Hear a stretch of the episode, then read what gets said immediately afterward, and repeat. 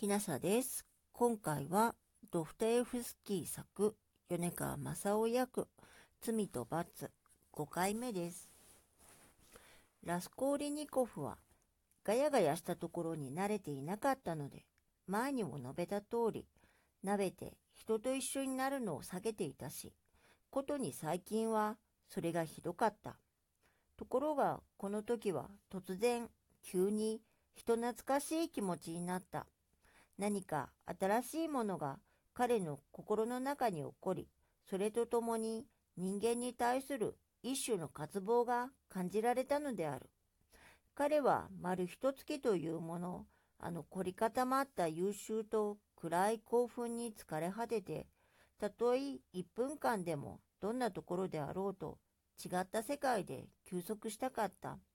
で、不潔を極めた環境にもかかわらず、彼は満足してこの酒場に腰を据えた。店の亭主は別の部屋にいたが、どこからかだんだんを伝わってちょいちょい店の方へ降りてきた。その度にまず何よりも先に大きな折り返し付きの墨をテカテカ塗った洒落た長靴が現れた。彼は半街灯を着込み、恐ろしく油じみた黒ジュースの直帰にネクタイなしでいたが、その顔全体が油でテラテラしている鉄の錠前みたいであった。帳場の向こうには14ばかりの小僧がいたが、他にもう一人注文があると品物を運ぶ年下の子供がいた。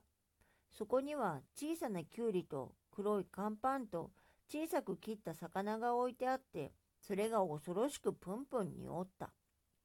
店の中は息苦しくじっと座っていられないほどだった。それに何もかも酒の香りに染み込んで、その空気だけでも5分も経ったら酔ってしまいそうに思われた。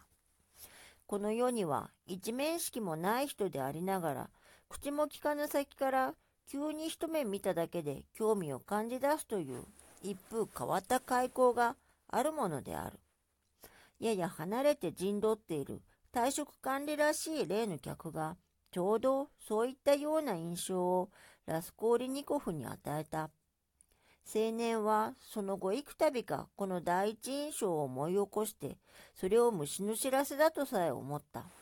彼は絶えず管理の方を眺めた。無論それは先方でも彼をじっと見つめて話がしたくてたまらないらしいのがありありと見えていたからでもある。そこに居合わせた他の者に対しては、亭主をひっくるめて、管理は慣れっこになった様子で、さも飽き飽きしたというような態度をとっていた。また、それと同時に、一種傲慢な軽蔑の色さえ浮かべて、天から相手にならぬほど低い階級の教養に欠けた連中をあしらうような素振りを見せていた。それは50を越した中背のがっしりした体格の男で、白髪頭に大きなハゲがあった。年中叫び出しになっているために、ふやけたようなその顔は黄色というよりは、むしろ青みがかった色をしている。腫れぼったいまぶたの奥から小さい裂け目のようなとはいえ、生き生きとした赤い目が光っていた。けれど、この男には一種極めて不可思議なところがあった。他でもない彼の眼差しには感激らしいものすら輝いているのだ。おそらく資料も分別もあったかもしれない。しかし、またそれと同時に苦しいひらめきもあった。彼はボロボロに破れて、ボタンも取れてしまった黒の塩ビ服を着ていた。ボタンはたった一つだけ、どうにかこうにかくっついていたが、いかにもたしなみを捨ててしまうまいとするように、それをきちんとかけていた。南京木綿の直帰の下からは、汚れてしわくたの、おまけに酒の染みだらけになったシャツの襟がはみ出している。顔は管理風に反り上げてあったが、それもだいぶ前のことと見え、鳩場色の怖そうな毛がもしゃもしゃと伸びかけている。それに全体の物腰には実際どことなくどっしりとした管理風なところがあった。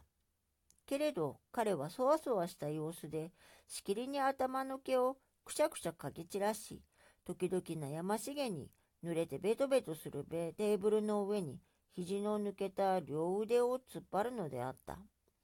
とうとう彼はまともにラスコーリニコフを見据えて大きな声できっぱりと言葉をかけた。ぶしつけですが、あなた一つ私の話し相手になっていただけますまいか。お見受けしたところ、ご様子はあまりぞっとしておいでにならんが、私の年の子でもって、あなたが教育のある人で、酒類にはあまり慣れておられんように想像しますが、私も常々から誠意を兼ね備えた教養を尊重しているもので、給湯館、マルメラードフ、こういうせいなんで、給湯館ですよ。あなたは失礼ですが、お勤めですかな？いや、勉強中です。と青年は答えた。相手の一種特別なくだくだしい話しぶりと、あまりまともに押し強く呼びかけられたのに、いささか面食らって、つい今が今までどんな人とでも話してみたいと思っていたにもかかわらず、だっていよいよ本当に言葉をかけられると、たちまちいつもの不愉快な、苛立たしい嫌悪の情に襲われた。それは彼の個性に触れるか、あるいは触れようとする全ての他人に対して感じるものであった。してみると学生さんですね。大学生上がり、と管理は叫んだ。私もそう思いましたよ。私の子、長い間の年功ですって。と彼は得意そうに額へ指を一本当てた。あなたは大学生だったのか。でなけりゃ一通り学問をしてきた方ですな。どれ一つごめんを被って。彼は立ち上がってよろよろっとしながら自分の瓶とコップをひっつかみ、青年の傍らへやってきて、やや恥ずかいに座を閉めた。彼は酔っていたが、雄弁に元気よく喋った。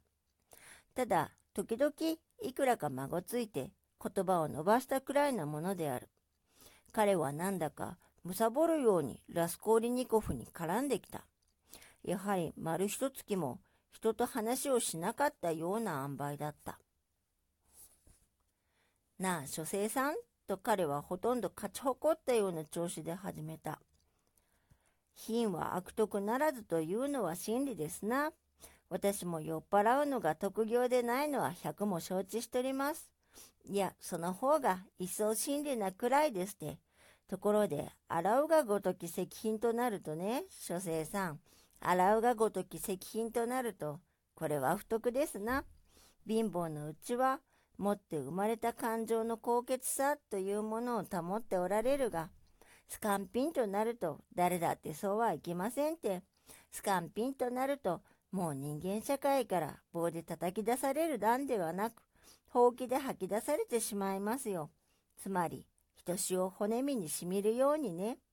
しかし、それが当然な話で、スカンピンとなると、第一自分の方で自分を侮辱する気になりますからな。そこで、つまり酒ということになるんですって。なあ、あんた、一月ばかり前、手前の家内をレベジャートニコフ氏がぶちましたよ。ところが家内は手前のような人間じゃないんです。ヨーガスかな？そこでもう一つ、いわば物好き半分にお尋ねさせていただきますが、あんたはネバの干し草船にお泊まんなすったことがありますかな？いや、ありませんよ。とラスコーリニコフは答えた。そりゃどういうことです？実は私はそこからやってきたんで、もう5番目ですよ。彼はコップに一杯ついでそれを飲み干すと考え込んでしまった。実際、彼の服ばかりか髪にさえもそこここにこびりついている干し草の葉が見分けられた。彼が5日の間着替えもせず顔も洗わないでいたことは明白すぎるくらい、ことに爪の黒くなった油じみてどす赤い手はひどく汚らしかった。彼の物語は一同の注意を引いたらしい。最も物臭そうな注意ではあった。小僧たちは帳場の向こうでヒヒヒッと笑い出した。亭主はわざわざ上の部屋から愛嬌者の話を聞きに降りてきたらしく、気だるそうではあるが、もったいぶってあくびをしながら少し離れて腰を下ろした。察するところ、マルメラードフはここの古なじみらしかった。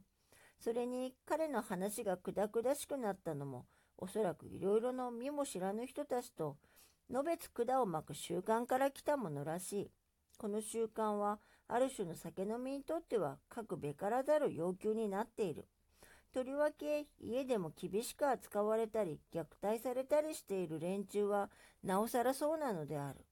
つまり、そのために、彼らは常に飲み仲間から医者を求めるようできることなら尊敬さえも勝ち得ようと一生懸命になるのである。